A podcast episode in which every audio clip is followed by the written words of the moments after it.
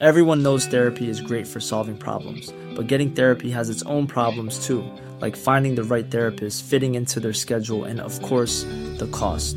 Well, BetterHelp can solve those problems. It's totally online and built around your schedule. It's surprisingly affordable too.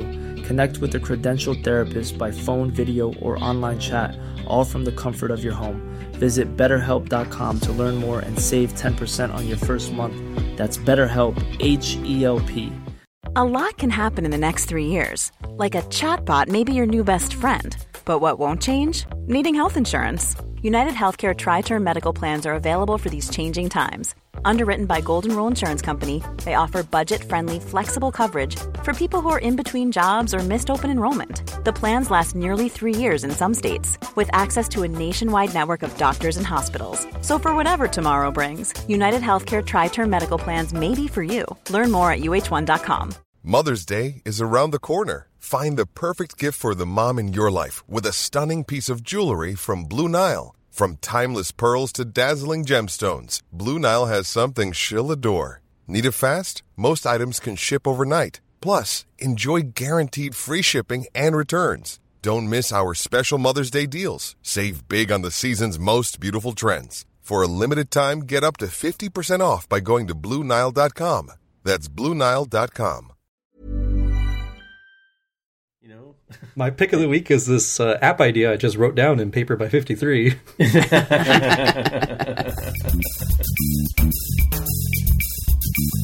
The More Than Just Code podcast may contain material that is offensive to some people. Listener discretion is advised. Hey everybody, welcome to episode 57 of the More Than Just Code podcast. My name is Tim Mitra, I'm in Toronto, Ontario, and I'm welcoming back Aaron Vegh from the hinterlands of Canada. Hey, He's now how's it Whitby. going? And once again, we have Jaime Lopez in Seattle, Washington. How's it going? And that's it. No Mark. No Mark. No, Mark. No Mark. Secure. We want to we want to get Aaron's uh, scoop on the announcements, right? Um, I, I, just as I, I've been thinking a lot about it, I, I actually did look at the ordering a phone, but uh, I didn't go. I didn't pull the trigger on it. I called Rogers, got you know lambasted by them for the price of the phone, which we can talk about. And then, but I'm think I've been, been looking at and, and thinking about the size of the iPad Pro, and I think I actually might buy one. Huh. Yeah. Wow. Well, because of the because of the whole art aspect, right? Oh, yeah, yeah, yeah. The me, pencil must fascinate you. Uh, you know, I don't know. I I, I really do like the pencil by fifty three. So uh, I'm not sure if I'm I'm you know totally sold on Apple's take on it. Or maybe I'll go to the App Store and try it. But uh, and I, you know, to be honest with you, I probably will buy one eventually. But it's got it's got to compete with the pencil by fifty three, which is a really cool cool interface. So it's a, it's a feel it's a tactile thing. It's the way it feels, right? Well, clearly, I mean, but uh, you know, I got a feeling that you're going to be a convert, man. Well, if it's if it's shining, it's got an apple on it. I'm pretty much gonna get one, right? So Let's talk about the event last week, can we? sure. You so know- yeah. So okay, giver. Giver. The only thing I really want to talk about because you guys covered it really well last week. I was was kind of looking for the answer to one question um, Mm-hmm. that that I was hoping you guys would address, but you didn't. You just didn't. iPad Pro. So very interesting. And you know the thing that we went into that show. uh, You know, if you listen to the show from the week before, the question that I had for the iPad, knowing that the Pro was coming, is how would it uh, address the decline in iPad sales? The, Yeah, uh, yeah, the lack of interest in the iPad, which is clearly on a decline over the years. Um, that was the elephant in the room for sure. Yes, and um, and I said uh, two weeks ago in that show, you know, Apple has to have a story to the iPad. It cannot simply be a larger screen. That's that's not it, right? So a bigger iPad, in and of itself, will do nothing to move the needle on iPad sales. When I was watching the event, I was this is the one thing I'm looking for. You know, how is the iPad Pro going to address this decline. And, you know, I think Apple's response is we are going to move the iPad closer to the laptop in terms of capability and form factor. The keyboard case, which looks really kind oh, of weird. lame, lame, lame. Yeah. Um, okay. So the keyboard case. Um, let, let's uh, let's leave its lambasting for a moment here. And the Apple Pencil are providing two officially sanctioned input methods into this device, and it is notably only the iPad Pro. You guys weren't sure of this last week. Uh, I'm shouting at you guys while I'm listening to you. Only the iPad Pro has the, the hardware guts to deal with the Apple Pencil. Two new input methods to this device, and it's a much bigger device. It's I guess you know, like if you if you took like an eight and a half by eleven sheet of paper and put it in your hand, would that be sort of analogous to the size of this thing? I had I had heard that it's take the existing iPad, uh, Flip it on its side, side. height, and that's the width of the of the new iPad. Yes. plus or minus a little bit of an inch or so. Huge. So it, is huge. considerable. It's probably like the size of a 13 inch screen, I would think. Uh, See, I think I think if, when I go to see it in the store once it comes out, um, I'm gonna have the same reaction to that iPad as I do when I see the iPhone 6s in public. Like it's a novelty check. you know, yeah. like, whoa, come on! Look at this thing. Who's gonna carry that around? Tim Mitchell, of course, but uh, in my backpack. in your backpack. The size and the two new input methods, does this equal um, a reevaluation, a reconsideration, or a reconceptualization, if you will, of the iPad? I think it won't be enough, and I'll tell you why. The the big elephant in the room, to borrow your phrase, Tim, again, is the fact that it's still not going to be worthwhile to create apps for the iPad. Yeah. So the problem is uh, you cannot build an app just for the iPad Pro. Okay, it's just another iPad, so it's going to go in the iOS App Store, and that little sludge fest uh, is only uh, for low margin product and uh, or no margin product, as the case may be. So making money and convincing people to pay for it uh, for a professional app is almost virtually a no go. Um, in that vein, Sketch is not coming to iPad. This couldn't be better timed for my concerns about the iPad Pro. Um, because, hey, uh, yeah, of course, Sketch on the iPad Pro would be amazing, right? Yep. Am I right or am I right? I'm right. Yep. I'm totally right. You know, it would be phenomenal. Like there, there is no, there is no better expression of what Sketch does than than how it would be conceptualized for the iPad with a fully touch interface. You know, and this, you know, of course, think getting excited about that is exactly what got me excited about apps for the iPad back in 2010. What made me such a huge fan of the platform is because Yep. it leads to better apps, more interesting apps, more in depth apps. But of course, that never came to pass. None of that happened because of the App Store, right? And the fact that people can't make money making software. So, did the iPad Pro change that? No, it didn't. Um, I wish it did, but it's not going to. So, uh, aside from the keyboard and the pencil and the larger size, um, it's not going to change the fundamental problems with the iPad. And that is my take. So well, there. I, it, it's interesting that you that you you raised that question because that was the sort of nagging doubt in my mind was the whole time that they're coming on stage with the. I, know, I went back and watched the the keynote again, but I went back and watched it as a consumer, as a developer, as someone who would want to watch the show and watch the keynote and really pay attention to it. And all I saw was a grinning Tim Cook getting up there and going, "Look at what this cool stuff we have for you," and it reminded me of what happened to tech in the in the late '90s when large companies came over and bought up all the small good tech companies and just went to town on them and had the great big you know buffets with the giant shrimp on them but they had no substance to back it up right? A lot of software software died a horrible death in the late 90s right? Hmm. Or early 2000s i guess it was. And that's kind of, kind of it was that cheshire cat grin on his face. If you go back and watch the introduction where he says we got so much good stuff for you and he's like rubbing his hands together and you know he's getting up on stage. I mean i love him you know as much as anybody else but i just got that weird sort of sort of feeling from it. And i can't remember if it was greg or jaime who pointed out that when phil schiller was up there talking about one particular aspect about the ipad he he almost sighed when he was talking about it right do you remember what that was jaime That was the We talked- thickness, I think. the thickness, yeah. He was, oh, and it was, oh, if it was only that, if it was only like, you know, a millimeter thinner, you know, kind of thing, like kind of. But I, I just remember there was that sort of tone. And, and uh, mind you, that's Phil's kind of delivery, you know, like the best deliverer out there is, is definitely Craig, right? He gets up there and he just makes everything sound so cool, right? You know, it begs the question, and we've been saying this for a couple of weeks now why are they making a, a 12 inch iPad? Because the rumor mill says they should, or because somebody found out they were making one? I worry that the iPad Pro could become the new Mac Cube. Mm. You know, Something that looks great, The Yeah. G4 Cube. huh? looks great, overpriced, Yeah. underbought. I have one in my garage, by the way, if you ever want to see one. But you know, you know, I love the Cube. I think the Cube, from an aesthetic point of view, is a great looking device. It's amazing technology what they were able to cram into that thing. The acrylic is really cool and sexy and all that kind of stuff. Nobody bought it. Um, So, it, so is this going to be another Road Apple, right? oh, oh, oh, I see what you did. And there. there's plenty of them. That's the part been. people forget about Apple. but not lately. Uh, that's uh, that's that's old Apple. Um, when it was ruled much more emotionally by Steve Jobs. The story of the G4 was- Cube is about Steve Jobs having this perfect vision in his mind, Yeah. and uh, and going forward with it, regardless of the bad news he was hearing along the way. Yeah.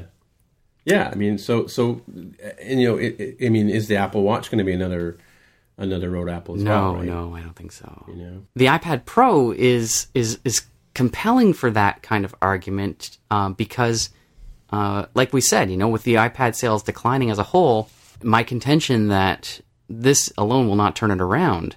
And and let's face it, I mean, I've been reading a lot over the past week. You know, being on vacation and actually having pretty decent internet for what it's worth. Uh, I've been reading a lot of columns and responses to people, and you sort of pick up on general memes that are flowing floating around, right? And one thing that I've seen a lot of is the notion that the App Store uh, economics is broken, that pricing is broken, and that um, the developer environment is broken. That, Um, you know, although we have been saying that for as long as we've been doing this podcast, that that opinion is now extant. It is live, and it is, I think, pretty well understood. The reasons for that are also pretty well understood uh, because the history of Apple uh, suggests that uh, the company giving too much power to its software developers uh, tends to get its ass handed to it and down the road, right? Right. As it suffered at the hands of Microsoft and, and, and Adobe. Ironically, the two big vendors that were on stage at last week's event. um, but they don't want to put themselves in that position again of of putting developers in a position of power. They they see what's going on. They're not stupid, right? you know, Apple yeah. is obviously aware of of the the harm that they've done to their own platform, but it's a price they're willing to pay. It's clearly a price they're willing to pay. Well, as I've maintained many times before, they're more interested in selling phones than they are selling apps. To be realistic, right? You, they, they do make a considerable amount of income from the big apps, right? No question, but you know, they they are not interested in that income. I don't think you know. No. in, in any real sense anyway. They certainly aren't looking uh, for um, high cost apps to be a feature of the App Store, Yeah. uh, something that, that is expected and normal. They they probably are incredibly delighted that um, that developers have so little power in this relationship, and uh, that's sad. But uh, that's that's Apple's um, strategy. Um, and I think uh, you know the history shows why that is. Will it ever change? Hmm. I don't know. Maybe down the road it could, but uh, right now I think they are quite pleased with the way things are. But you know, the the casualty clearly is the iPad, and and you know what? I think that the Apple TV is going to be a casualty too. And we didn't talk about that. Did you guys talk much about the Apple TV last weekend? We did- glanced off of it a bit. Well, yeah. I don't like. I I think that the Apple TV is going to be a very similar story to the iPad, uh, in that sense, uh, and, and from a developer standpoint, for the most part, you know, um, people will build apps for it, but they aren't going to be able to make any money from it, right? Yeah. Um, you know, because I think. Correct me if I'm wrong here, but did Apple say that you would not be able to charge separately for an Apple TV app? Like it has to be a universal app with your iOS app? Uh, don't recall that. I, by the way, I, I did enter the lottery. I don't know if you guys did for the Apple TV, and I got one. So Oh, you did, eh? Yeah, How lovely for you. How lovely for one? like. No, of course not. Oh my god, I bitched so bitterly on Twitter. I can't believe you don't know. no, I've been I've been I've been busy teaching for the last couple of days, so my Twitter's been turned off. So Awful, just awful. sorry. No, no, of course I didn't get one because it was a lottery that I entered. I, I have a feeling that a lot of people got them though because I've seen a lot of people. Yeah, like just anecdotally, it seems like um, a, a large percent of the people that went into the lottery got one. So uh, not me, which is funny because you know I've got an app on the store. I, it it looks like it should be one that was suitable for the Apple TV, Yeah, yeah. uh, but no. so So I uh, I did not enter the lottery for the uh, Apple TV. really? Yeah, largely because I didn't have anything that was top of mind for what I wanted to do with it. you took a No. degree of responsibility that probably ninety percent of the others did not. They're like, Yeah, hey, free. Apple TV. I mean, essentially, right? Because apparently, it really was just a dollar. It wasn't Yep, a yeah. dollar to get in, and then you know, 150 US to to finish it off. But yeah, I mean, really, somebody else out there should should have one if they're going to do something. If, at least if they have the chance of doing something reasonable with it. I, I, but it seems clear. I mean, the vast majority of developers that get one are just going to plug it in their TV and and run with it. You know, they're not going to build an app. Right. I, I, I really wish Apple had charged like real money and said, hey, "Look, uh, we're going to give this to you. We got some pre-production units. They're they're like 150 dollars, first come first served, and uh, and the people that actually wanted to build apps for it, could have done so. Yeah, yeah, yeah. I think I think if they had made the entry level a little, I mean, it's kind of it's kind of a, a silly thing charging a dollar for it. You know, I mean, and to be honest with you, that's the only reason I sort of signed up for it. I really don't have any idea what to do with it other than make Pong or something like that, right? So That'd actually be pretty cool.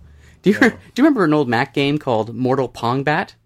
no, It was pretty um, obscure, but uh, I used to love that game. yeah. and it's like it's like Pong, right? Except you know, there's all kinds of stuff all over the screen that can give you power ups for your ball, and Oh, it does cool. different things. And and your paddle can, from time to time, uh, shoot giant laser blasts at the other Yeah. paddle and and eat it away, so that it has like nothing left and can't respond to the ball.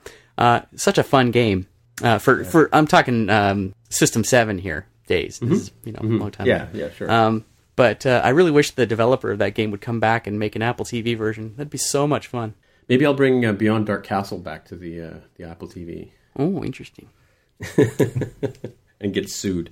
Yes, that's the thing. Speaking speaking of getting sued, so I don't know if you saw on Twitter, but um, I was a little annoyed. Like I've been talking about Device Tracker for months, right? Like for years, whatever, and, and it's been on the sh- on the store, and I know this now since November sixteenth, two thousand and ten, right? Yeah. I got a, a letter from Apple Legal from a developer who published an app called Device Tracker for iOS and iPad, Okay. which also and, and saying that I was infringing on his trademark and his name. L O L. I know, and then but but the funny thing about that is there is another app from England called uh, or somewhere like that called Device Tracker for iOS and iPad, and I've never really cared. I mean, like who cares? I mean, there's an, I figure that you know naively that there's enough to go around for everybody. Who cares, right? Like you know, I've had a few people download my app by mistake, thinking it was the other one, and you know they get the refund from Apple, and everybody's happy, right? Hmm. And I've you know I've made you know a couple of grand or whatever it is in the lifetime of this app, right? So Yeah, I'm not right. really I don't really care, right? I mean, it's not it's not it's not a going concern for me, but I'll be damned if I'm going to give up the name of my app now, right? So, Right. I, as I put up a couple of friends on Twitter replied to me and said, "Oh, just go back to Apple Legal and and you know file a complaint." So I just went back to Apple Legal and filed a, filed a complaint in return, and just took literally took the guy's text and put it back in there and sent it back to Apple saying he's infringing on my name. So what's the status? Uh, well, I'm, I'm waiting to You're see. just and I got an email. Well, no, I got an email back from from Apple Legal saying, by the way, the guy's email address isn't a legitimate email. Shocker. So that's that's the part that's the ironic. So like he's trying to sue me or whatever. Like, yeah, sure, buddy. Good luck with that. And and I to be and my app has been in Chinese for at least since 2011. Anyway, whenever I localized it back in the day, right? So Wow, good for you. people. Yep. That's that's comical, right? Oh, oh, but I do want to talk about something that I saw a tweet go by today from Jaime about, and he was got a response from a few people about 4.99 being a premium app. Oh yeah. that one did pretty well. It's at uh, so looking at Twitter analytics, it's one thousand four hundred something uh, views. That's, that's actually one No of my more successful tweets. I'm, I'm very No proud kidding. of Well, I wasn't I wasn't concerned about the, the success of your tweet. I was concerned about the point you were trying to make. So for those of the, for those of you driving around uh, at the moment, um, hey Siri, I will. oh, that's so. That doesn't work anymore. That doesn't work anymore. Sorry. So, so here's Oh, the tweet man. verbatim. Uh, Do everyone a favor and slap a person who says four dollars ninety nine cents for an app is a premium Yeah. price. And that really um, struck a chord with people. I think. I think uh, a lot of folks, primarily developers, were like, "Yeah, that's way to go." ridiculous. Yeah, yeah. Thank you. I like the response you got, Jaime. That was uh, the guy saying that uh, he had that told to him too by someone in Apple marketing. Yeah, yeah. Oh, Yeah, that I- part I'm- made me made my stomach turn. There was another guy who uh, said, "I love it when someone sends me an email asking why my ninety nine cent app isn't free." Oh wow, really? Yeah, Well, this is what I'm telling you, man. Like, you can't make money on the App Store. There's no point even trying, which is why there are no serious apps and why the iPad Pro is doomed. Doomed! Like Apple! it's certainly very very difficult right because you've you've got all those companies who don't make money from the app itself and we, we talked about that right like an uber or a lyft uh, where their service is the point of the app it's not like they're trying to sell it in any way Yeah. and then you've also got venture capitalist backed companies that can just throw bucket loads of cash at the problem and drive out competitors yeah, it's, uh, it's uh, soured the entire market. How, how much do you think Apple's to blame? Like, uh, put it put in that context, Jaime. Um, you know, there are uh, plenty of external forces that drive costs down, uh, but Apple's also a, a factor. Um, but how much of a factor do you think they are? I would think it's probably, if I had to quantify it, I'd say it's no more than 50%. Because the, the one critical thing that they can do and is just completely arbitrary on, on their point part, right? And it, it's to their benefit, and that's why they're doing it. But if they were to allow upgrade pricing in some way, shape, or form, just like you can do on the Mac, not, not on the Mac App Store, of course, but you know on the Mac in general, um, Mm-hmm. then there wouldn't be as much of a problem, I think, and I think you'd have more opportunity for things like Sketch to exist. But because they don't allow that, it's it makes it very difficult unless you have some other sort of subscription based product or service, really, and not even a product anymore. Yeah, yeah. Like I mean, that's that's a, a structural issue. Um, I don't know. I I wonder how much we can blame Apple for the um, the downward trend in pricing, the the pricing pressure. Like I don't know that Apple had much influence on that part of it. Well, I think that that's a that's a typical market problem, uh, and in in that people start to commoditize goods when when they go for sale, and there's a lot of demand a lot of demand for them, and when com- competition naturally leads people to lower the price as far as they can, and, and that's I think that's what the race to the race to the bottom is really about. And that's just sort of a a market trend that happens with in, in businesses, and you have to decide at some point whether you're going to compete in that com- commodity type market or not, right? So you know, so you don't sell Magpie for free with in-app purchases. You sell Magpie for four ninety nine or whatever it is you charge, right? Yeah. Because as you're you're making a claim that your product is not as cheap as the next guy's video product, um, and that's that's unfortunately what's going to have to happen. There has to be there's going to have to be literally another app store, like you said before, where uh, independent developers are going to have to actually start charging real money for their work. And if people aren't going to pay them, then they'll have to go do something else to to make a living because the reality is is that I think one of the tweets I read today, Jaime, was from somebody. Somebody complained, got a complaint about their app being four ninety nine, so they raised it to nine ninety nine, and they get better customers who don't complain as much. And they made more money. Right. Well, I, yeah, did they make money? Yeah, yeah. But I mean, but that's just it. I mean, you have to sort of, if your product is good enough, compelling enough to be, you know, to be worth charging uh, more money for. Careful not to use the word, the p word um, to charge more money for it, then then people are going to be willing to pay. If it fills a need and makes you know saves them some utility or save, makes them more productive, then of course they're going to pay for it. If it's a novelty thing like a like a game, you know, a time waster on on the subway, then put iAds in it and just make your money on ads, you know. But if it's a production piece or something that saves people time and money and makes their life easier or their business practice easier, then people should pay for that, right? And developers should not feel bad about charging for it. Right.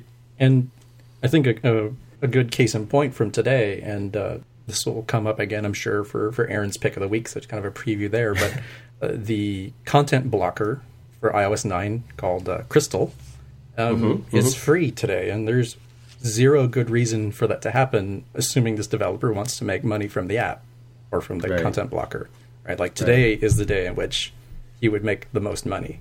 Like clearly, like in fact, this is about, just about the only day in which he will make money because there's only a handful of content blockers, and there's a big one that just hit the market that will just overwhelm the entire podcast uh, blogosphere space for some time. Um, So unless this person who made Crystal, unless they have some sort of other plan, like you know they were being altruistic and they just wanted this to be out there in the world so that you can move the ad industry forward and out of the dark ages, uh, or this is almost like a resume builder of like, hey, look at these awesome things I can do. I got all this buzz. Hire me, please, and give me a job. Uh, but if they plan to make money, I mean, they probably failed pretty miserably at doing so because they decided to go like, let's get it out in everybody's hands and let's make it free. it's like, well, that's that's why I, I attributed at least half of the, the problem or part of the responsibility to developers themselves who have sort of shot ourselves in the foot collectively.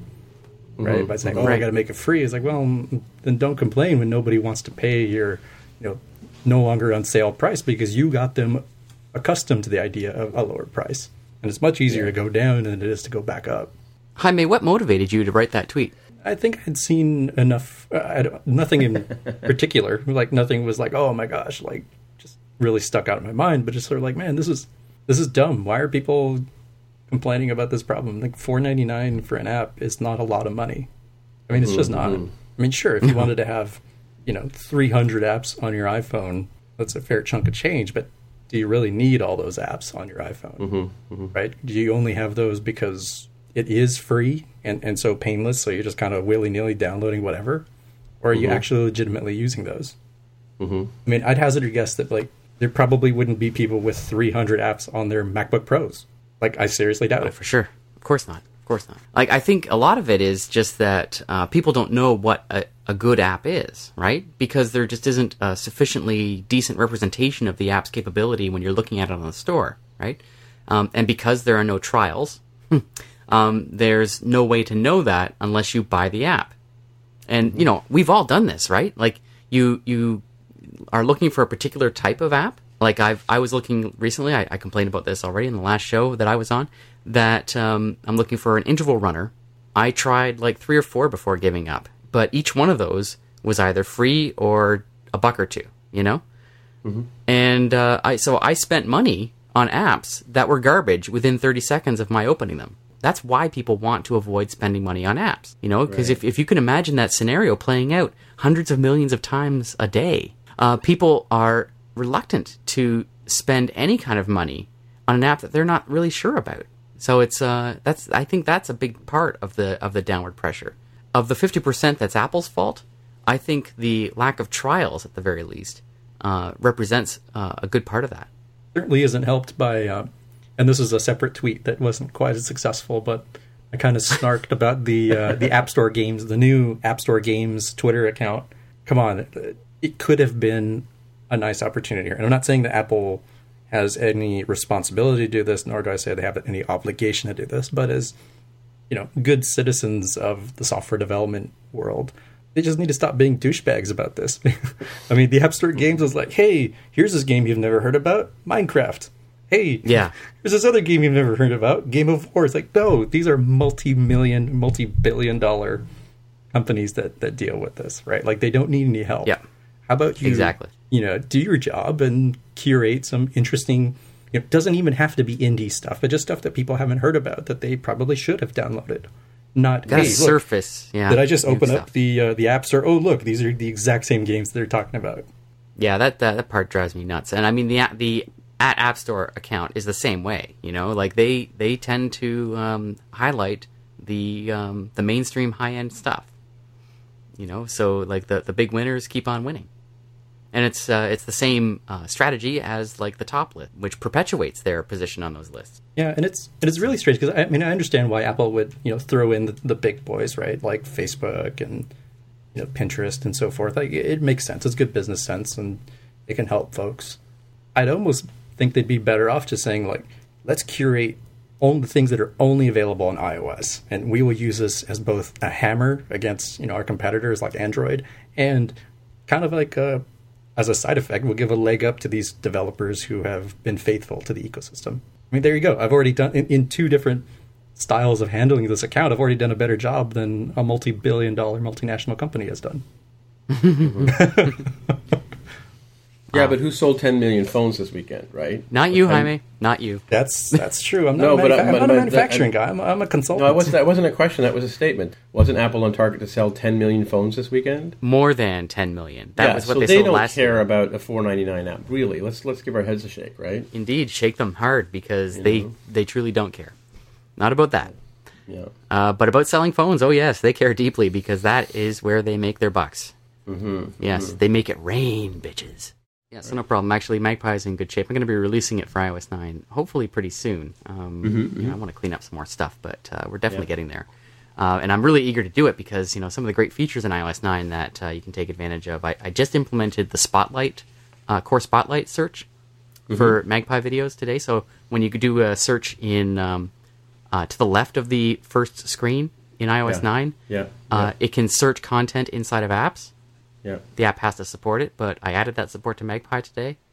Works great. It is so good. I cannot believe how amazing it is. So, like you, anything you're searching for, if um, if one of your saved videos in Magpie has uh, one of those terms in the title, uh, it'll come right up. Um, and you got a little thumbnail, and you, you tap it, and it takes you right to the video inside Magpie. Freaking cool. Um, Yeah, uh, and uh, picture in picture, obviously, huge thing. Um, multi, uh, multi, tr- what do they call it? Multitasking, Multi- multitasking, multitasking yeah, yeah. support. Uh, so you know, with the size class support, of course, which was already there, works like a charm, works beautiful. Uh, so it's it seems like it's in really good shape. Yeah, if I could say something about No, about no, you can't. iOS 9 on device, Fine, go I installed the Gold the G- Goldmaster um, a couple of days ago for 'cause to test a friend of mine's app, um, and it um, and maybe I can make it my pick since the iOS 9 is official. Hey, there we go. Attaboy, Um. But I don't like the scrubbing from the left hand or the right hand edge of the screen and getting that little mini view that comes up. It, I find that annoying. My hand tends to accidentally go there all the time, and Yeah, I have done that too. I've I've um, accidentally triggered that thumb to come out. So this. But this is the multitasking thing. So I guess only the apps, only the apps that work with this will will appear here. Correct. Uh, so if you if you it's a two step process. Um, Yeah. you're, you've got an iPad Air two, right? I do. Yes. Yeah. So your iPad Air two uh, supports full on multitasking. Right. So it that's a two step process. You you swipe in from the right side, and you get the multitasking tray, which shows you the available apps that can come into this view, and uh, they all have to target iOS nine and uh, have implemented size classes. Uh, if your apps uh, follow that, then it'll appear there. Now, um, that that just is an overlay at that point. But if you want to go split screen with it, then Yeah. you grab that border and drag it to the left towards the middle of the screen. So then- from this edge here, right? yeah, Okay, I'm trying that, but it's not okay. um, and then the Keep talking me off the ledge, man. so you you grab that maps. border Maybe and you, will work. you Yeah. drag to the left, and it becomes your your screen splits in two basically. Yeah. Um, and then you you are using both apps side by side, side by each. gra- is, is it, you talking about grab the handle thing at the top, or No, in the middle, like so, like the, where the thumb appeared when you initially uh, swiped in from the right side, and Oh, that yeah. thumb appears. Yeah. And then uh, once you choose an app, it is now an overlay on top Mm-hmm. of your existing app, Oh, I see. There. it and then Okay. on the border, just hold your finger down on that border, and then drag to the left. Uh, right now on your iPad, it's only going to be uh, Apple's pre-installed apps that are supporting this. Let's try Um, so contacts, mail. oh, here's mail. Mail's got the little handle there. Oh, look at that! I'm half screen. Woo. yeah, yeah. I'm so I've got, jelly. I've got, um, but I've got now. I've got, I've got half and half. So I've got my, I got notes on one side, and I got mail on the other, and now I'm going to go Yep. full screen. Look at that! yeah, it's pretty nice. Just like on TV. Um, Just like on Apple TV, I should say. So that only works on the uh, the iPad Air 2. Uh, the iPad Air and any other iPad uh, only supports that first step, the overlay. So um, Oh, it can okay, do that. So like, say if you have Safari open and you open up uh, uh, Notes, then it would only float over top of Safari. Look at that! I have two apps on my on my screen at once, Aaron. Mm-hmm. Your dream is alive. Your So- dream is alive. So happy for you. That's going to be really good for the iPad Pro. So if you get that, you're you're probably going to find yourself using this quite a bit. So my question is, does that not work on the iPad Mini Four? No. Oh, the Mini 4. Yes, it will Because of work on the Mini 4. The A9 chip, right? Uh, yep, that's right. Right. Okay. Cool. Yeah. Hmm. So uh, that's one reason to get that. I don't know how well it's going to work though on uh, on the minis. You know, like it's the same um, pixel density or resolution, right? But uh, but it'll be significantly smaller. We're talking about iOS 9 and getting. Well, so uh, Jaime's got a post here about getting your app ready for iOS 9, and, and I had a couple of posts from a couple of weeks ago about the same subject. So Yeah, this is um, from Realm, the uh, mobile database company, and they've collected uh, some tips, kind of like they did with uh, I want to say WatchKit before is the last time that we had one of these, um, with like you know, tips for getting ready for iOS nine. Um, it's kind of late if you're starting out to get it ready for nine, but uh, hey, there's always you know later is better than ever, right? yeah, So some good ones, of course, are um, supporting the 3D Touch, which nobody knew about because it was brand new as of uh, the keynote. Mm-hmm. Only applicable for the 6S and 6S Plus, but um, I think pretty compelling, right? It- it's something for you to support. It looks like it's really not that hard. It's just a new um, set of delegates that you need to, or protocols, I should say, that you have to implement. And that's probably one of the good ones. Um, UI layout guide and NS layout guides um, that are apparently new to iOS 9. I could have sworn there was something very similarly named um, to help you with laying things out. So you don't have these weird spacer kind of views. You just have something that will contribute to the constraint um, solver, but without creating uh, you know dummy views as if people go you know with the, the tricks. Not sure how this works with um, stack views personally. Like the, the trade off between the two, but you know it's there for you.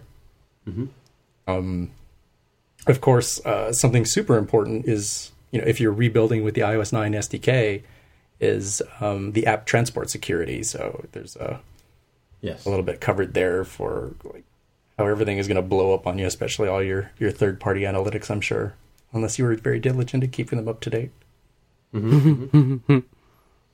Just kind of poking through here real quick. Let's see. the videos were online for 360 iDev, and one of the people that I talked about uh, and wrote about in the article was um, Justin Williams, um, who did a talk on auto layout, and he talked about these these new uh, auto layout uh, things like you were just talking about, the uh, layout constraints and what do you call it? It was uh, UI layout guide and NS layout guide. Yeah, he talked about those specific classes in um, in that in that video. So if you're if you're interested, go check it out. Oh, good. And and did he talk about them vis-a-vis stack views?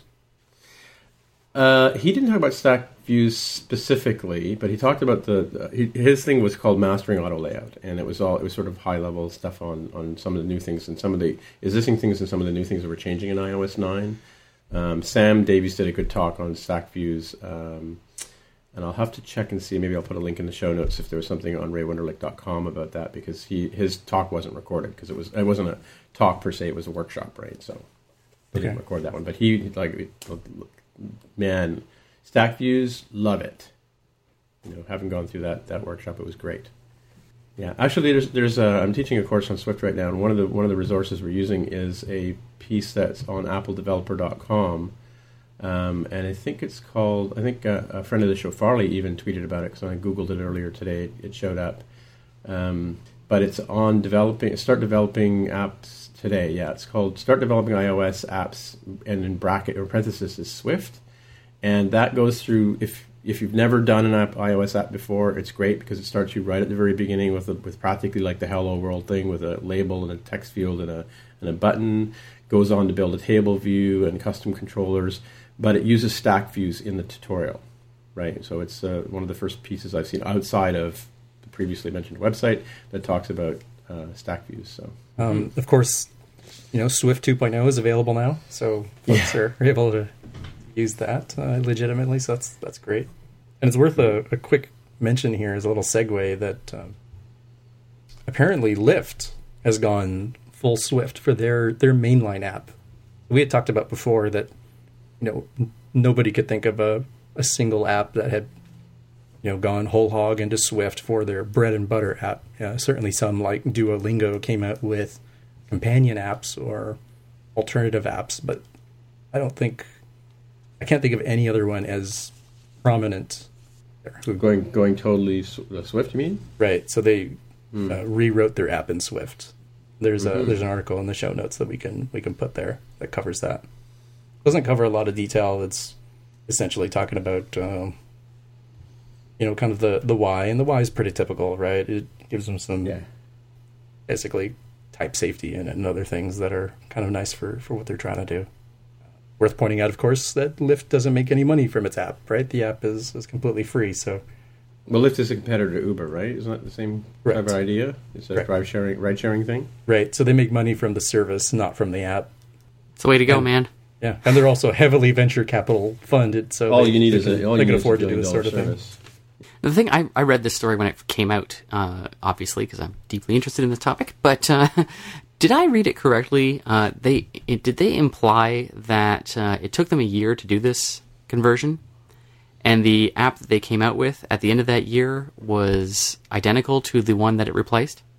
I believe that was what they said. Um, and if that's the case, then um I think it justifies my position. um, that maybe if you're venture funded, I guess you can afford to um, to stop basically to stop innovating. I guess, um, and uh, that to me does not make any sense at all. Like they basically stopped uh, adding features and worked on plumbing, basically. Well, I mean, we also, pretty much we had to do that when iOS between iOS six and iOS seven too. A, a whole lot of us were sort of hit with a cold water splash of water in the face and had to rewrite our apps to, to make them compatible with iOS seven, right? Because there was all those layout issues and, and changing of classes and stuff like that. It was, that took a took a, yes, quite a step uh, backwards, right? You know, like uh. Greg made that argument last week, actually, like Yeah. um, as if um, as if as if as if you weren't there. Uh, well, yeah, obviously. Um, but uh, I, I think that's a specious argument because uh, there's no choice about that. You know, when Apple when Apple changes the platform, uh, you don't have any choice about whether you, you can adapt to it or not. You have to adapt to it, or your app does it, it, it might as well not exist, right? Right, right. Like any app today that still adopts iOS 7, uh, six APIs, uh, you know, is not a current app, and everyone knows it. Uh, I st- granted, I still see them used, but um, uh, that is the case. Um, but for Swift, you know, like there's no rule that says that you must adopt Swift. Uh, you know, nothing. uh, that's a choice that you make, and uh, in in Lyft's case, that choice uh, it appears to have uh, really slowed them down. And and let's face it, like they are not the front runner in this uh, ride sharing business or you know, taxi yeah, replacement yeah. business by any stretch. Yeah. Uh, they need to be running fast, but instead, uh, their nerds inside the company are are getting caught up in all the new shiny. Don't you think that Swift is inevitable? Yes, of course it is. I'm not saying it's not. No. So I mean, so at some point in time, you know, we have to start building classes in Swift in our Objective C apps and bridge them over, and Yep, or we have to yep. start writing. You know, it's inevitable. It's resistance is futile. You will be assimilated. You know. So Exactly true. Uh, you know, there's no sign of when that's going to happen, but you know, I think you know you can look out five, ten years maybe, and say that that transition should begin. But it can happen at a much more leisurely rate than what Lyft did. You know, like Apple said this themselves at WWDC when they first launched Swift, like a, over a year ago, right? Yeah, That yeah. you know, like you can bridge these uh, these uh, classes. Uh, you can have Swift and Objective C in the same project. Yeah. Um, you know, like starting whenever you feel like it. Yeah. Any new class can be in Swift, and then you can go back and over time uh, start converting other classes. You know, you don't have to. But um, but since then, of course, as as Swift has become more uh, adopted and become you know idiomatic, if you will, the Mm-hmm. idiomatic Swift that we're starting to see has a different structure than the Yes, uh, the model view controller paradigms that Objective C Mm-hmm. sort of uh, implies that we write as. right. Um, so we we still, I don't think, have a very uh, perfect vision for what that means. yeah. Design patterns aren't there yet. Yeah. Right. But uh, if that that being the case, uh, it is not just you know that's an argument against just slowly transitioning to a new like you know a class at a time.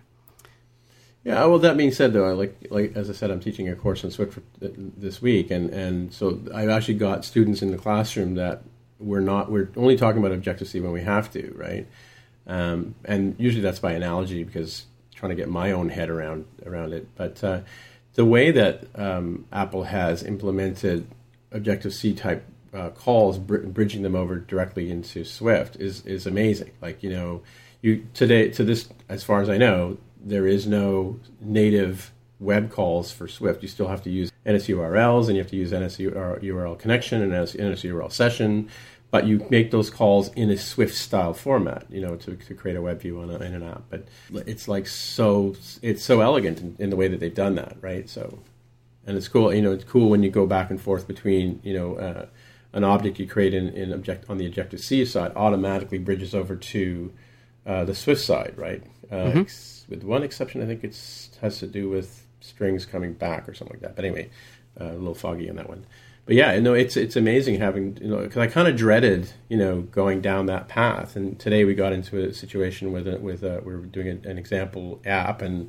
And I had to pull out my Objective C knowledge and explain to them how things work, you know, because I couldn't find the, I didn't know the words to say how to do it in Swift, right? But it's it is really elegant. Like I could totally see. I'm, I'm comfortable now. If I had to build a new view, control, view controller in some of my legacy apps right now, I probably would feel really good about doing it in Swift. And that's definitely a skill set that we all have to acquire at some point. Sure, yeah, But to acquire it wholesale like this, uh, I think, um, you know, everybody's talking about this like it's some kind of success story, and I, I just don't feel like it necessarily is.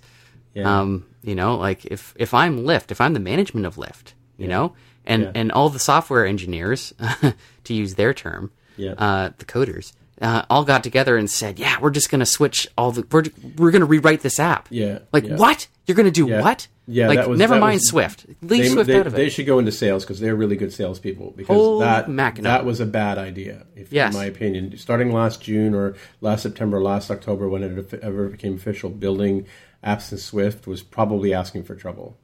You know, so that's probably what took them a year, right? Because it, it's not until 1.2 that we actually started to see some stability, and now in 2.0, well, I mean, I, I haven't really worked there yet, but but I'm starting to see some some examples of, of things you can do in, in 2.0 that you can't yet do in 1.2, which make me think, let's go to 2.0. You know, en- enumeration things and, and min values and stuff like that are kind of cool stuff that you can use in, in uh, Swift, right? And a lot of a lot of the pro, uh, protocol oriented stuff um, isn't a lot of it isn't in um, uh, Swift 1.2, but a lot, but it is implemented in in 2.0. So Is that are you teaching 1.2 right now? I'm actually teaching 1.2, yeah, because well, because the the students aren't registered developers, so I can't, I couldn't until today talk about iOS 9, right? So Right. Yeah. So as of today, though, you can go on to seven. yeah, and- so tomorrow we'll just so tell them to forget everything I told them for the last part Yeah, of the week, and it's really we're funny. We're going to learn Objective C now. Jaime, what do you think of this Lyft going to Swift? Do you have anything to say about that? Yeah, I think they were.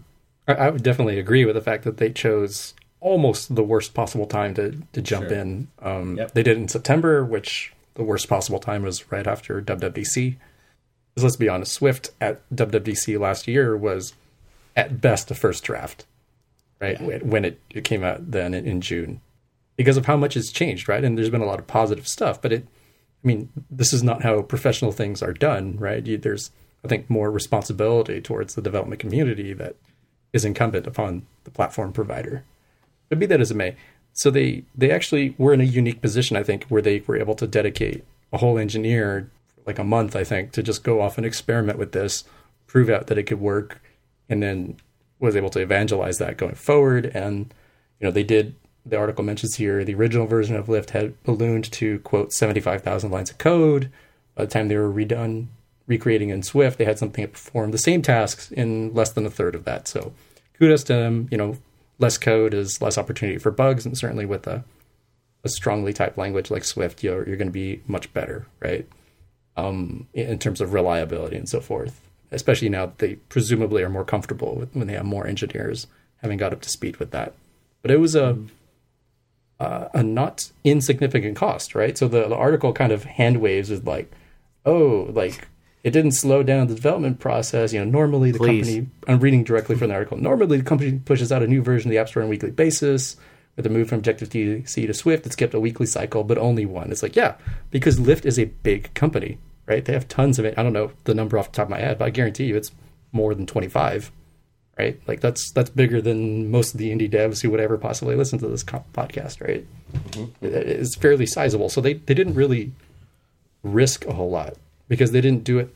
Yes, they did it on their mainline app, but they sort of dipped their toes in and then got further and further in, and finally were fully submerged. Right? They they really can't go backwards now. It would be more expensive to do so. But it's not the same using this as an example versus like well what does this mean for indie devs who if you're a one person shop or a two person shop you really can't afford to have normally can't afford to have you know, one engineer 50% of your business or 100% of your business is kind of trying to get up to speed with this stuff at the same time you're under the gun under pressure to get things done Totally right. I mean, an indie developer with their own product, um, you transition like I, I think of like you, Tim. You know, like uh, Two Life, for example, which I'm sure is like it's years old. It's Objective C. Um, I, I can't fathom that that would be on the horizon at all for a, a We Swift just, li- we just shipped a new version of it the other day. We shipped Right. Life Baby, right? And it's, Uh-huh. again, it's Objective C, right? 100%. Of course, of course. I mean that that's there's you're never going to be able to justify to your client. I imagine switching it to like, hey, look, I want to rewrite your app. Your app's going to be the same. Yeah, their answer is going to be you're working for free, right? Yeah. Um, you're not going to see any improvements or anything, but it'll be written in Swift. It'll, And they're like, Swift, what's less. that? Hey, how, how about I fire you instead? Yeah. but hey there's there's one premier app that is definitively 100% swift so kudos to them that's the first uh, first milestone for swift 'Cause it's it, i think it's only going to get more real as, as time goes on right as it stabilizes the community is jumping whole hog into it um, I think it's inevitable. Yeah, well, just wait until they open source it. I think that's the other big milestone. Um, once that comes, I was expecting that actually to happen last week. Um, I'm a little surprised it didn't. Um, and nothing has been said about it lately. So, I'm, but I'm sure it's still coming. But um, I wonder when. Like, do you think it'll be by the? Will, will it happen in 2015? I guess is one question. I don't know. I mean, you've got the holidays coming up and everything. So I think we can say, just like the um, App Store analytics, it will probably be sometime before WWDC in 2016. Wait, let's recap here. Now, Jaime's making a prediction again. Oh Yeah, yeah, I feel pretty Well, strongly well- about that. I, I feel pretty safe that it will be because then they won't be, you know, it, it- what they've said will be true, right? They said this year. They didn't say this calendar year. They didn't. Oh, even did they say this year? I think they said this year. I, I'm trying to remember back three well, months the ago. reason I want to the reason I want to recap about you making predictions. What was your last prediction, and did it come true? I've forgotten. We had to wa- when the washer shipping was the first one, right? I don't know. I'm still. I, I'm still in the game for the uh, Apple Car. At forty nine thousand nine hundred ninety nine for the sixteen gigabyte version. Oh, that's true. Yeah.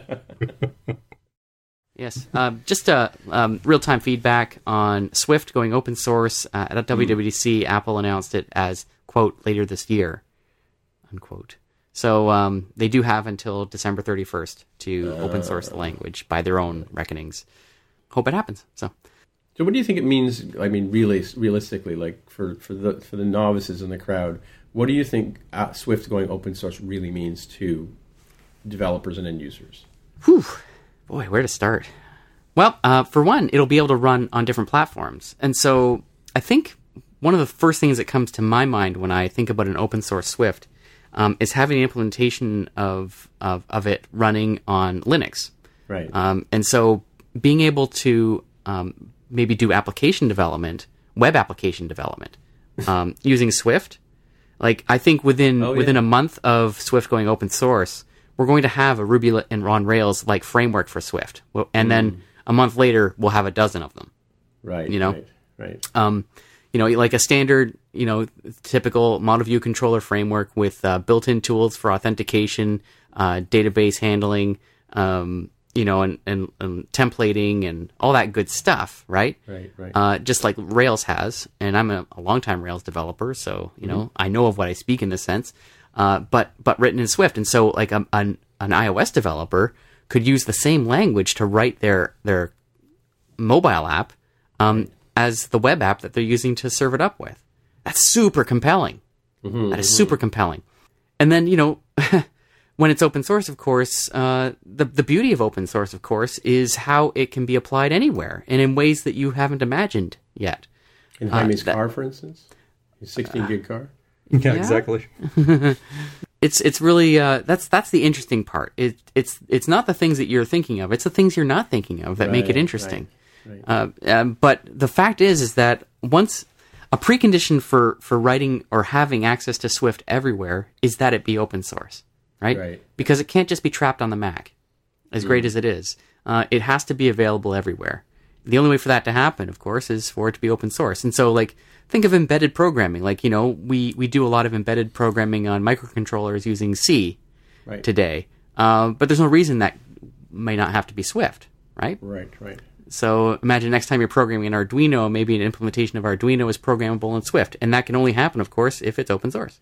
Right. So so Apple will keep their own stuff for their own private use, but they'll they'll give access to the tool and let the community develop Swift beyond the devices, before and beyond iOS and macOS 10. Right. No, when they uh, when they make it open source, it's going to be the whole kit and caboodle. Um, LLDB uh, is, or sorry, LLVM, Right. which is the compiler architecture. That's already open source, and um, you know it's run by a nonprofit foundation uh, by Chris Lattner's wife, I believe, is the titular head of it, and um, that's already open source. And so when when Swift goes open source, you know that's that's the whole kit and caboodle. Like there's there's nothing that's not publicly available. Um, so there's no cards that Apple's going to be left holding, you know, close to its chest. Um, they will no doubt be major contributors to the project, and certainly the direction of the language uh, will hew closely to their strategies internally. Uh, you know, sort of like what we see with WebKit, right? Um, but um, but that's not to say that it can't be forked right away, um, and and bent to different ends. It's it's the beauty of open source, man. Anything can happen. So We'll, uh, have, we'll have Android phones and Google phones running Swift. yeah, why not? I mean that that could very well be the case, right? Like it it helps legitimize Swift.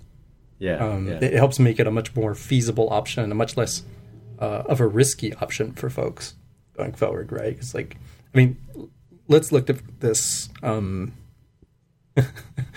objectively, pun intended. See what you did there. Objective Swift, yes. hmm Objective C became popular not because Objective C is good, but because the iPhone was popular. I mean, that's just a true fact, right? Yeah, yeah. um, it wasn't even a blip on anybody's radar uh, right up until 2007, where everybody's like, "Oh my god, now it's the number one on Stack Overflow." Sure. You know, re- requested language, right? Everybody's like, "I got to do Objective C." Why? Because that's the price you pay to join the iPhone. Yeah. Um, if the iPhone allowed, you know, let's say like Java or Python or some other crazy language, Objective C would not be the power player it is today. Flavor, yeah. Um, and I think when you already have one of those on there, um, I don't think you can do it twice, right? If, if Swift isn't going to earn its place at the table um, just based on its, you know, its own merits of, of being a better language. If you have this other language that everybody already took the time to learn and go out of their way to learn this weirdo language, um, and, and then as we've seen in, in the community, there's a lot of folks who just you know really don't want to switch up. And, and why should they? There's nothing to, to force them to. I think having swift be open source um, allows it to be much more legitimate as an option.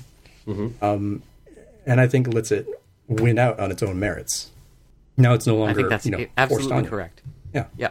So it's it's actually it's a huge deal. I think it's it's bigger than Lyft going all object or going all Swift, um, and uh, I think you'll see the language explode in popularity after that happens. Mm-hmm, Uh, because it is, you know, objectively, it is a good language.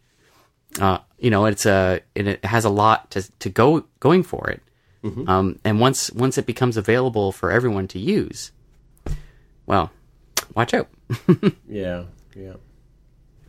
Well, I have to say, like you know, now that I've you know had my nose to the grindstone and really paying attention to Swift for the last two weeks, you know, getting ready for what I'm doing today, teaching the course, um, I really am starting to like it. You know, it was a little bit of a lot of a lot of mystery involved in Swift, but once I've gotten my head around different concepts, you know, um, it's interesting. It's a, it's actually a very interesting uh, language does it does you know it's a lot of a lot of things that you know you used to have to do in Objective C you don't have to do in Swift anymore, which makes it much more fun to work with. Really, you know, even though it has some deeper deeper dive type concepts in it, right? Yeah, those are the parts that kind of freak me out a bit. You know? um, Yeah, yeah, How many times I'm typecasting things, um, optionals and optional optionals and yeah, yeah. uh, the protocol stuff. Uh, yeah, I don't know. I, I, there's still a lot to get my head around. I have been working successfully with it. Uh, It's way better than it was. There's no question about that. Yeah, yeah. Um, uh, and I'm sure it's going to get better. Um, but yeah, time will tell. worth pointing Uh, out that most of the worst parts of Swift um, are due to the fact that it has to maintain interoperability with Objective C and the Cocoa Touch framework. What do you see are the worst parts of Swift?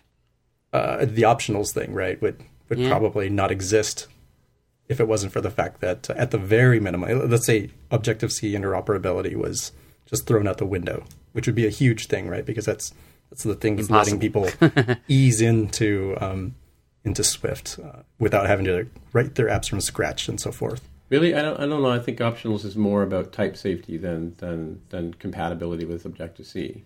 Like it's it has to do with you know you have an array. It has it may or may not have values, right? That's where the optionals come in handy. Is being able to to doubt yourself and then forcing you to test whether or not there's something there, or forcibly implicitly unwrap things and that kind of stuff, right? That that's uh, that's how I see op- optionals. Right, but but but let's look at that, right? So so let's it, it is a benefit to interoperability with Objective C, but but you're right. The real reason it's there is because the Cocoa Touch frameworks don't necessarily guarantee that something is returned, Yeah, yeah. right? And that's may or a, may not that's a get that huge thing. label from the storyboard. Exactly. Yeah. Exactly right. So there are languages, uh, functional languages, that will guarantee that something is there, something reasonable is there, and you don't need optionals in that case.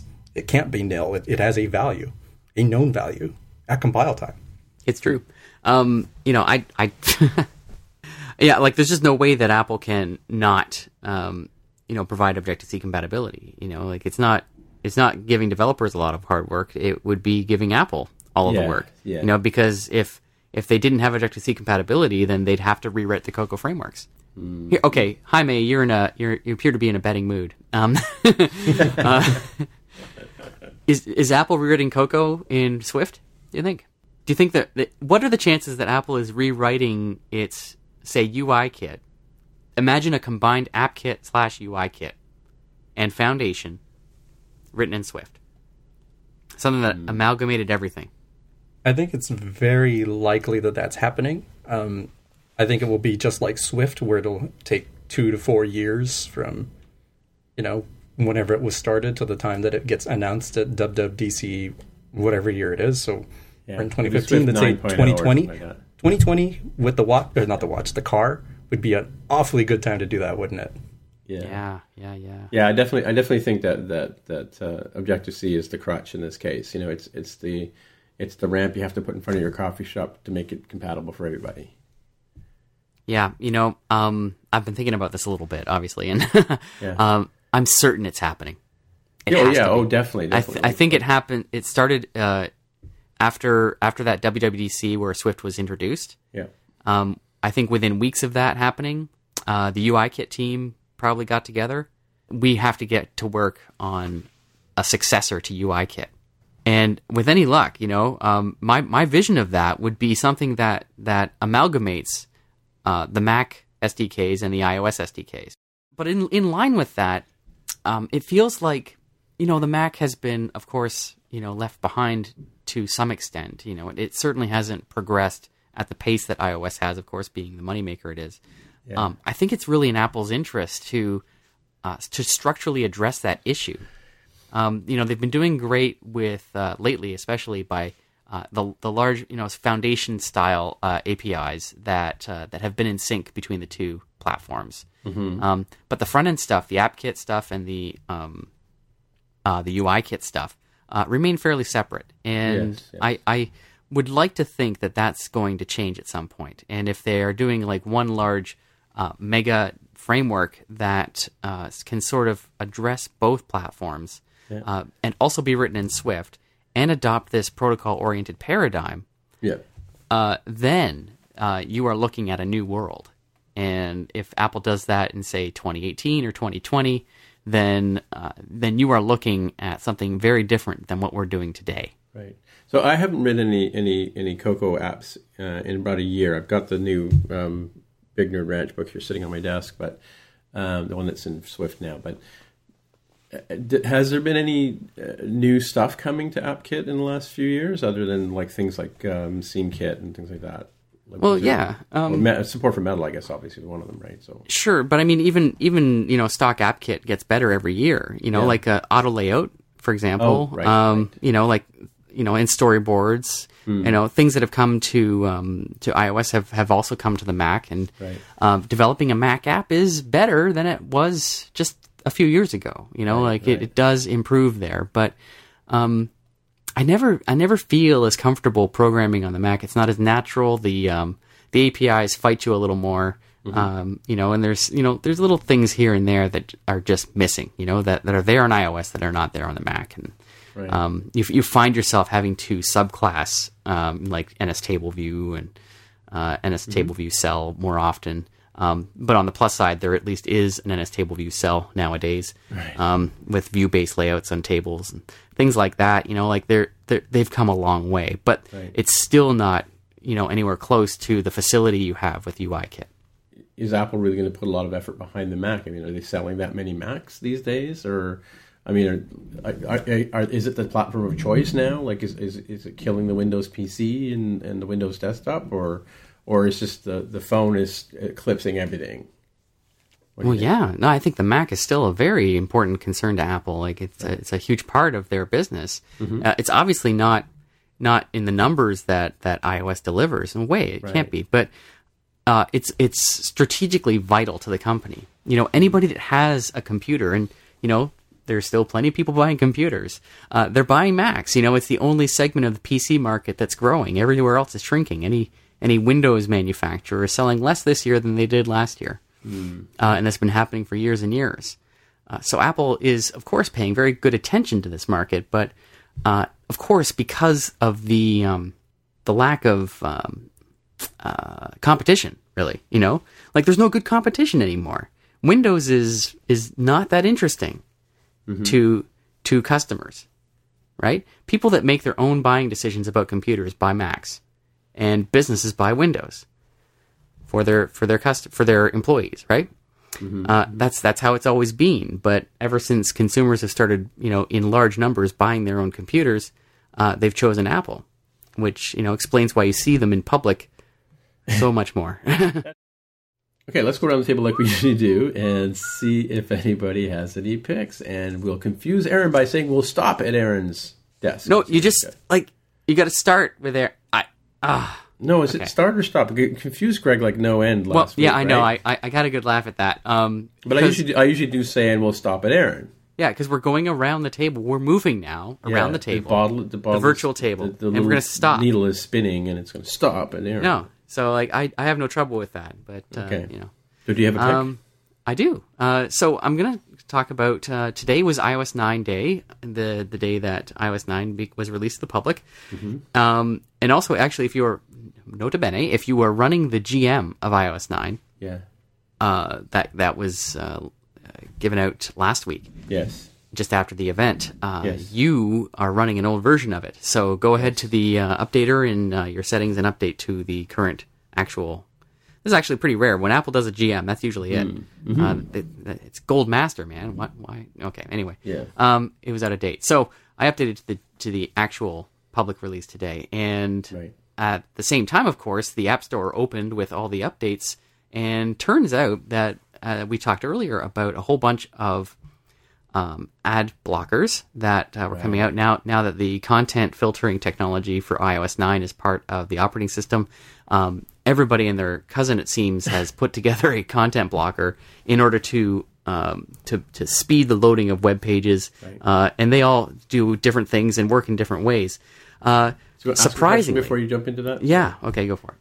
Do you need one content blocker or do you need multiple content blockers? I guess. Well, need is is the question. You can have multiple content blockers. Um, I I had supposed in an earlier show that uh, they, you know, if you have so many installed, they each get a crack at the DOM. Uh, that turns out to be true. Right. Uh, so you can have multiple content blockers installed that do different things. You know. Um, And content blocker actually is something of a misnomer. It's really more of a filter, right? Um, like we said before, it's a um, it's a crack of the DOM. You get the, the the DOM, and you can filter it to do whatever you like. Uh, you can even add content, so it could be a content adder for all for all the, that you know. Um, so I'm going to throw ads into this web page. You know, Yeah, download yeah. my plugin. I'm going to give you ads yeah.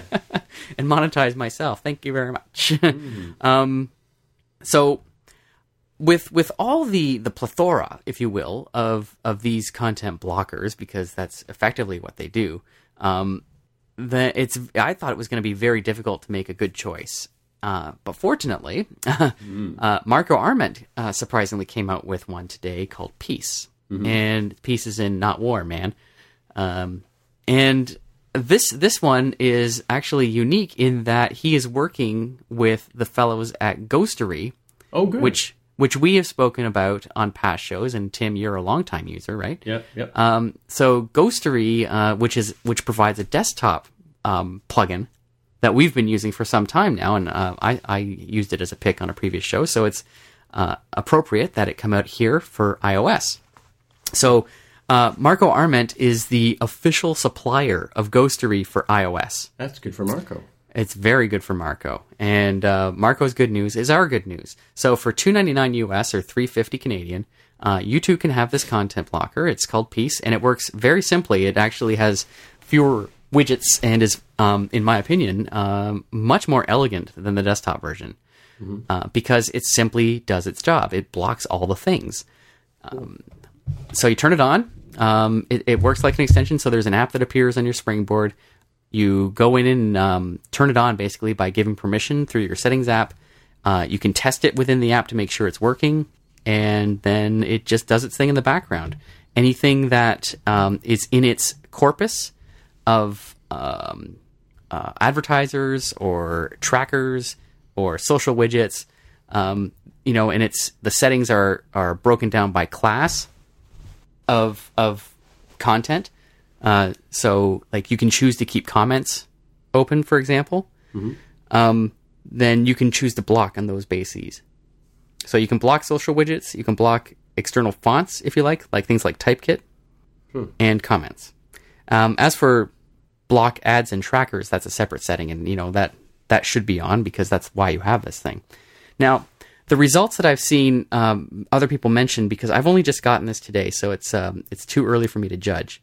Um, but it shows a dramatic improvement in page loading time because obviously, like depending on the site, right? Like how much how much stuff that they're cramming into your web page when you're visiting their site in the first place. Like so, sites like The Verge, for example, which heavily rely on you know dozens of trackers and advertisers and et cetera, et cetera, et cetera. Um, you show huge improvements in loading time. Cool. Um, of course, you know the other side of it, and this is something that you'll notice if you use the desktop version of it as well, is that you'll find you know blank spaces in your web pages, which seem somewhat incongruous. Um, but I'm I'm delighted to see those those Mm-hmm. I'm white happy to see open those too, yeah. spaces. Yeah. I like to go swimming in them with my I eyes. wish they were filled with green fields of wheat. You know. Pretty much, yeah. Waving in the breeze, the sun overhead, everything's clear and clean. Um, and that's Ghostery, and that's Peace. Um, and uh, Marco's charging a nominal amount for it, uh, two ninety nine. Yep. Um, you know, but I, I have a feeling, given you know who he is, but uh, he is who he is because of the quality of his software. The, the man just writes good stuff. So, Uh, so so buy his stuff, support him, and I'm buying uh, it right now. yeah, and enjoy this because this um, this is the future. It's the um, it's the noise free web that you're that you're going to get just by spending this very small amount of money. Um, uh, and I think people will look back on this as a turning point in um, in web development. You know, Right. like in in publishing for the web Yep. because they they are going to have to get their act together in order to respond to this, and it's not going to be an arms race uh, because it's too easy to beat. Uh, it's got to be through their policies. They got to change them. More more daring fireball, less the verge. Put it that way. Cool. That is my pick. Well, I've just made the purchase, and I'm on the road to having a ad-free web experience on my Yeah. device. Does it have the overlay uh, plugin, like the overlay window that, that you get, or the little pop-up that, that you get on, on the desktop? No, no, it doesn't. I love that that it's not there because Yeah. I hate that. I, I Really? just yeah, that drives me crazy. I wish there were a way to turn it off. Huh. You can turn that off Oh, good. on the desktop. Yeah, yeah, Yeah. definitely. Because yeah, 'cause I've installed it on a few machines lately, and and I, I noticed that one of the choices is you want to turn this on, and, and you have to. You, I mean, I installed it 100 years ago, but on on new machines that I've been putting it on, I've noticed it says, "Do you want this annoying purple thing that Aaron hates to launch?" Right. it said that right in the right in the Yeah, well, is that funny? Yeah, That's a- that's the beauty of web publishing. It's all instantaneous, right? It really is. Uh, I'm going through here now to see if I can. Oh, there it is. um, advanced show alert bubble. That's it, and it's unchecked. Reveal track show badge over groceries. button. So let's go over to Jaime and see if Jaime has any picks. I do. And uh, it's an app that we've uh, all known before, but they've had a brand new update that's really good. It's um, Paper by 53 for the iPhone. Hmm. Um, so in this release, they've uh, they've really revamped a whole bunch of things. So presumably that that company is at a crossroads because, um, as we mentioned before, they made their app, which is was primarily just a drawing app before, right? A sketching app, a very very good one, uh, and one of the better examples of a, of a really good useful iPad app. Um, they started it with a business model of having uh, in-app purchases to get more tools, and then eventually they scrapped that and said the app is completely free, and we make our money on the pencil, not to be confused with the Apple Pencil. Oh, is that? Oh, really? Okay. So maybe they uh, kind of figured out that this was coming and, and what this would mean to them because they've sort of done a, a, a rather interesting pivot here where now Paper by 53 takes nice, wonderful gestures that you have for drawing and applies that into what's essentially a, like an Evernote plus Sketch, um, which Evernote acquired a few years ago, kind of app where it's about getting all of your ideas and, and notes together, right? So you can you can, for example, do typing of notes. Like you want to say, okay, I need you know, eggs, I need hmm. bacon, I need you know maple syrup, and have that on a list. And and instead of having to go in and like okay, you drag and select all and hit the little bulleted list for text formatter, they have a real nice gesture where you just swipe right on a line of text and it will turn it into a bullet. And you can just you know swipe, swipe, swipe, turn your list into a bulleted list, and uh, you can also just tap on it. The bullet is now done when you've completed that particular item. We've done that sort of thing, plus integration with the cameras. You can take pictures and draw over the top of pictures and do little um, like highlighting kind of things where you have everything is darkened except for this one piece that's not masked that is highlighted. Um, and of course, they have the the really great drawing mechanisms that they have that, that work really well on the iPhone for, um, especially the little magic tool that they have where you can draw geometric shapes and it will Yeah, I love that. Yeah. correct them for you, and you can you know use the scissors to move things around. By the way, by the way, um, 53, if you're listening, I would really, really like access to your SDK. Please, please, please. I've asked you three times. Okay. Right so it's pretty interesting. They've um they've turned it into again much more of like a like a notepad sort of thing rather than being like a sketch pad. And i think that's a you know a single word difference but it's a i think it's a pretty big one for them. Because they have what appears to be a synchronizing mechanism. So you, you now have to sign in with uh, you know sign up via email or connect via facebook or Right. google i want to say and I think that's so you can have accounts shared between your iPhone and your iPad, and presumably opens them up in the future to do you know alternative methods. They're Sure. not iCloud based, which is probably an alternative they could have gone with. But it's fun. Yeah, that's I'd say really it fascinating. Like it's funny, like you've got your picture and like you think you know an app, right? and you kind of write it off. You're like a paper, okay, like I'm not into sketching drawing, so that's not for me. But then, um, you know, as you've been talking, I'm like, really, like it, it's actually kind of a productivity tool now. Hmm. Um, and it really opens it up. Fascinating. I'm gonna check it out. Yeah, I I tend to carry um, like what? the What field is notes. this? Come on. in my back pocket, right? Like, because it's really great to be able to scribble out some quick notes, or if Yeah, I go to like a yeah. meetup group, I want to sketch something or take some quick notes. Uh, sometimes I use it as sort of like a, a mini whiteboard where, hey, you're not getting what I'm saying. Let me let me draw a picture for you that'll help you understand. I might switch to this for a while just to see how it works because I I've always got my phone with me. I Yeah. may or may not remember to put my field notes in my back pocket. I've really resisted the idea of carrying around analog media anymore. I feel like since I spent so much money on this phone and this iPad, I really ought to find a way to use them in ways that, um, you know, admittedly, like I, I used to before the iPhone came out, I used to have this like really great journal that I would use um, on a daily basis. You know, like a paper a paper book. Um, and I actually just found them recently, so I was kind of looking at them and, and really admiring the system I had uh, for capturing random information, like not just the appointments, but the to dos and and even the random ideas that I had. And because I always had this book with me, uh, it was totally friction free and totally free form to inject those ideas into this paper medium, right? But I abandoned all of that when the iPhone came out uh, in back in 07. Uh, but uh, there's been no system to properly capture that to replace that that book, and that's kind of one of the background ideas I've I've constantly been thinking about is Yeah. is how can I replicate this this really great pen and paper journal uh, on an iPad or an iPhone. Well, and, and this is the same thing I've been looking at. I've got a number of apps that I've tried, and I've, I've even gone to the Moleskine um, Evernote version of the book, which has the dotted line. So that if I take Yeah. a picture, it automatically digitizes it and straightens it up. And if I paid for the, I, I, I get coupons for free accounts, but I've never never set the premium of one up. But if you go to the premium, it'll actually also do optical character recognition on your type on your handwriting. So, um, but yeah, it's for for note taking. Yeah, I'm I'm constantly in the Notes app taking notes. I mean, when I'm at a at a, at a talk or whatever, I use the Notes app. I use the Notes app on my Mac.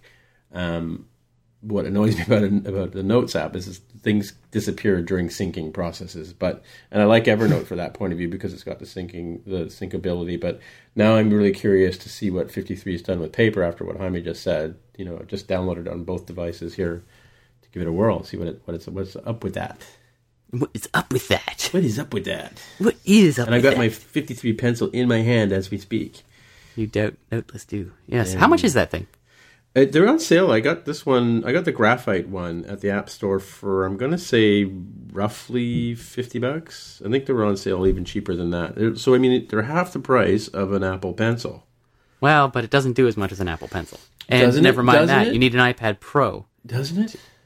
Well, I don't know, doesn't it? Doesn't it? Are you just going to keep repeating that? or does it? All right. What We'll never know until the. So when is the iPad Pro coming? November. November, yeah. Yeah. Well, till then, I've got my Apple Pencil. Well, I'll tell you, it's a lot cheaper than an iPad Pro and uh, a pencil, right? That's true. Way That's cheaper. You need an iPad Pro to do it. Like, obviously, I, I have to think that at some point the iPad Pro, or sorry, the, the pencil, uh, will become usable with Yeah. future iPads and even iPhones. Yeah. Why not? Yeah. Why not? Why the hell not? But I can see why it's not because I, you know, like the iPad Pro has hardware that the other uh, iPads do not. You know, like that uh, uh, display and the, the hardware to support um, that that latency or lack thereof.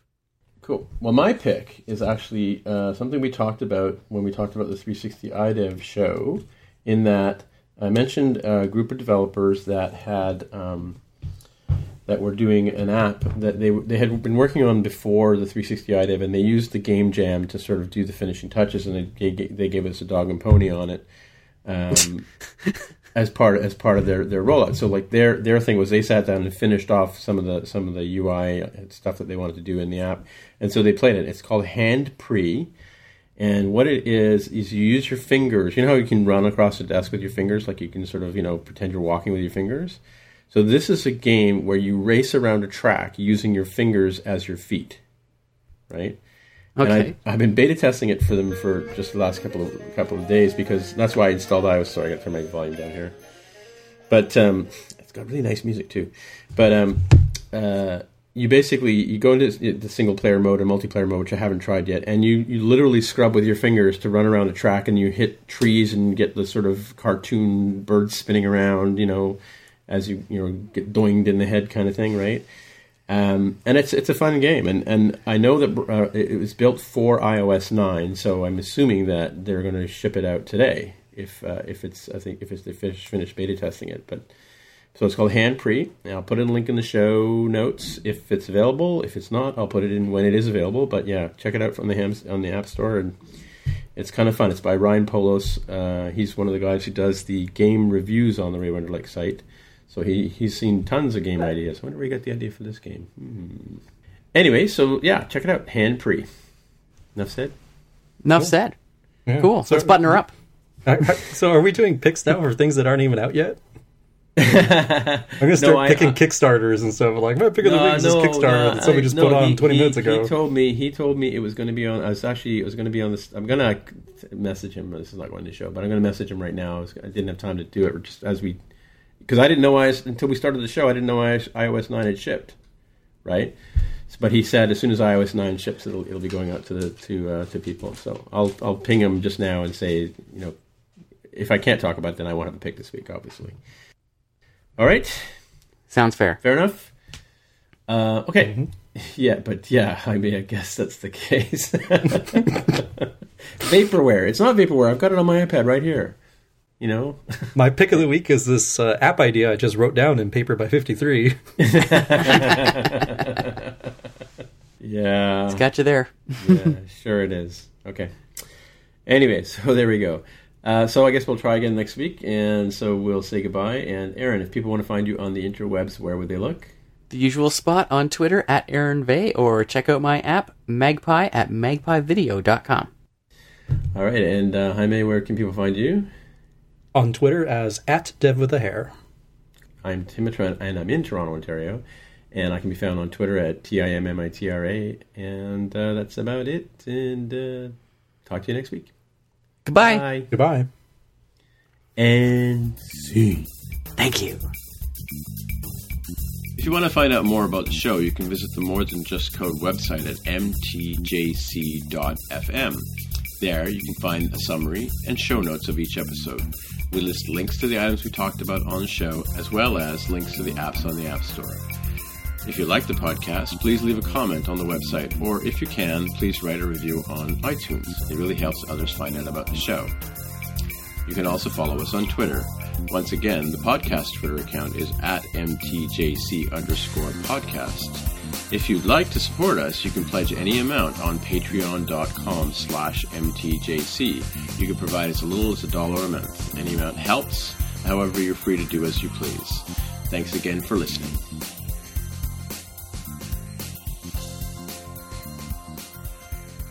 Well, since we're talking about old old games, one of one of the games that I've been looking for for a long time, a friend of mine just fell in love with Battle Chess. Did you ever hear Battle Chess? Oh yeah, well, I there was a game for the C64 called Archon. Well, I- yeah. Oh, I remember. I had Archon too, but no, there was Battle Chess on the Mac, and what it was was uh, was you would you would line up your players, and you know your rook would take or your knight would take, you know, somebody's rook or whatever, and the two of them would animate, and they would you know the the knight would go over to like decapitate the rook. And there would blood spill all over the place, and then you know, then then you'd continue with your game, right? Sort. Interesting. But- so every little every little conflict actually played out on the chessboard. but it was only black and white and back in the day, so I'm gonna go see Star Wars too. That's how weak I am. Well, who's not going to go see Star Wars? That's the bigger question. Yeah, yeah. Well, I mean, like, yeah, I mean, and you know, to be honest with you, I, there's there's a, there's a spot in my in my soul for uh, the Phantom Menace as well. I mean, you know, I had to wait 17 years for the Phantom Menace to come out, yeah, right? yeah. I was there with you, but no, no, Yeah. no. Really? Oh, that movie Really? is so bad. That movie is so period bad. Period. Really, I love the Bic Army, man. I, I tell you, I The love what? Those, those the Bic the Bic. That's what I call those those little plastic uh, uh, Robots? robots. The, The do you call droid it? battle army. droids. Battle droids. Yeah. Those are brutal. Like, well, imagine if if Bic, you know, the people who who made disposable pens and disposable lighters, uh-huh. were to make an army, it would be the it would be the battle droids. that movie just so it's so terrible for so many reasons. Well, Like the the writing is awful. The writing is terrible. Oh, well, it's The acting Lucas, give your head awful. a shake. You know, like like the, the second movie. It was the second story movie where they've got the waterfall no scene. They, he should have cut the waterfall scene out of the mo- second movie and hired a writer. Mm-hmm. They should have hired a writer. on that. Just should have hired a writer. Holy crap. So bad. Just so bad. Uh well we can't turn the show into that. We just can't. But the the uh, the A- AS ASP the Accidental Tech Podcast? ATP. Accidental Star Wars podcast. Oh, okay. Yeah. Yeah. no, I don't let accidents like that happen. Don't let accidents happen to friends like that.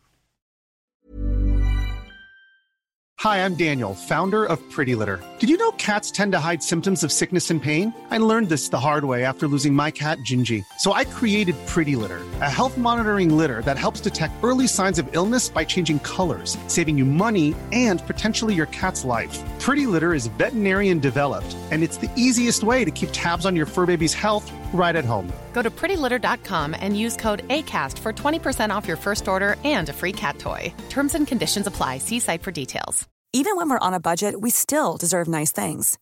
Quince is a place to scoop up stunning high-end goods for 50 to 80% less than similar brands. They have buttery soft cashmere sweaters starting at $50, luxurious Italian leather bags, and so much more. Plus, Quince only works with factories that use safe, ethical, and responsible manufacturing. Get the high-end goods you'll love without the high price tag with Quince. Go to quince.com slash style for free shipping and 365-day returns.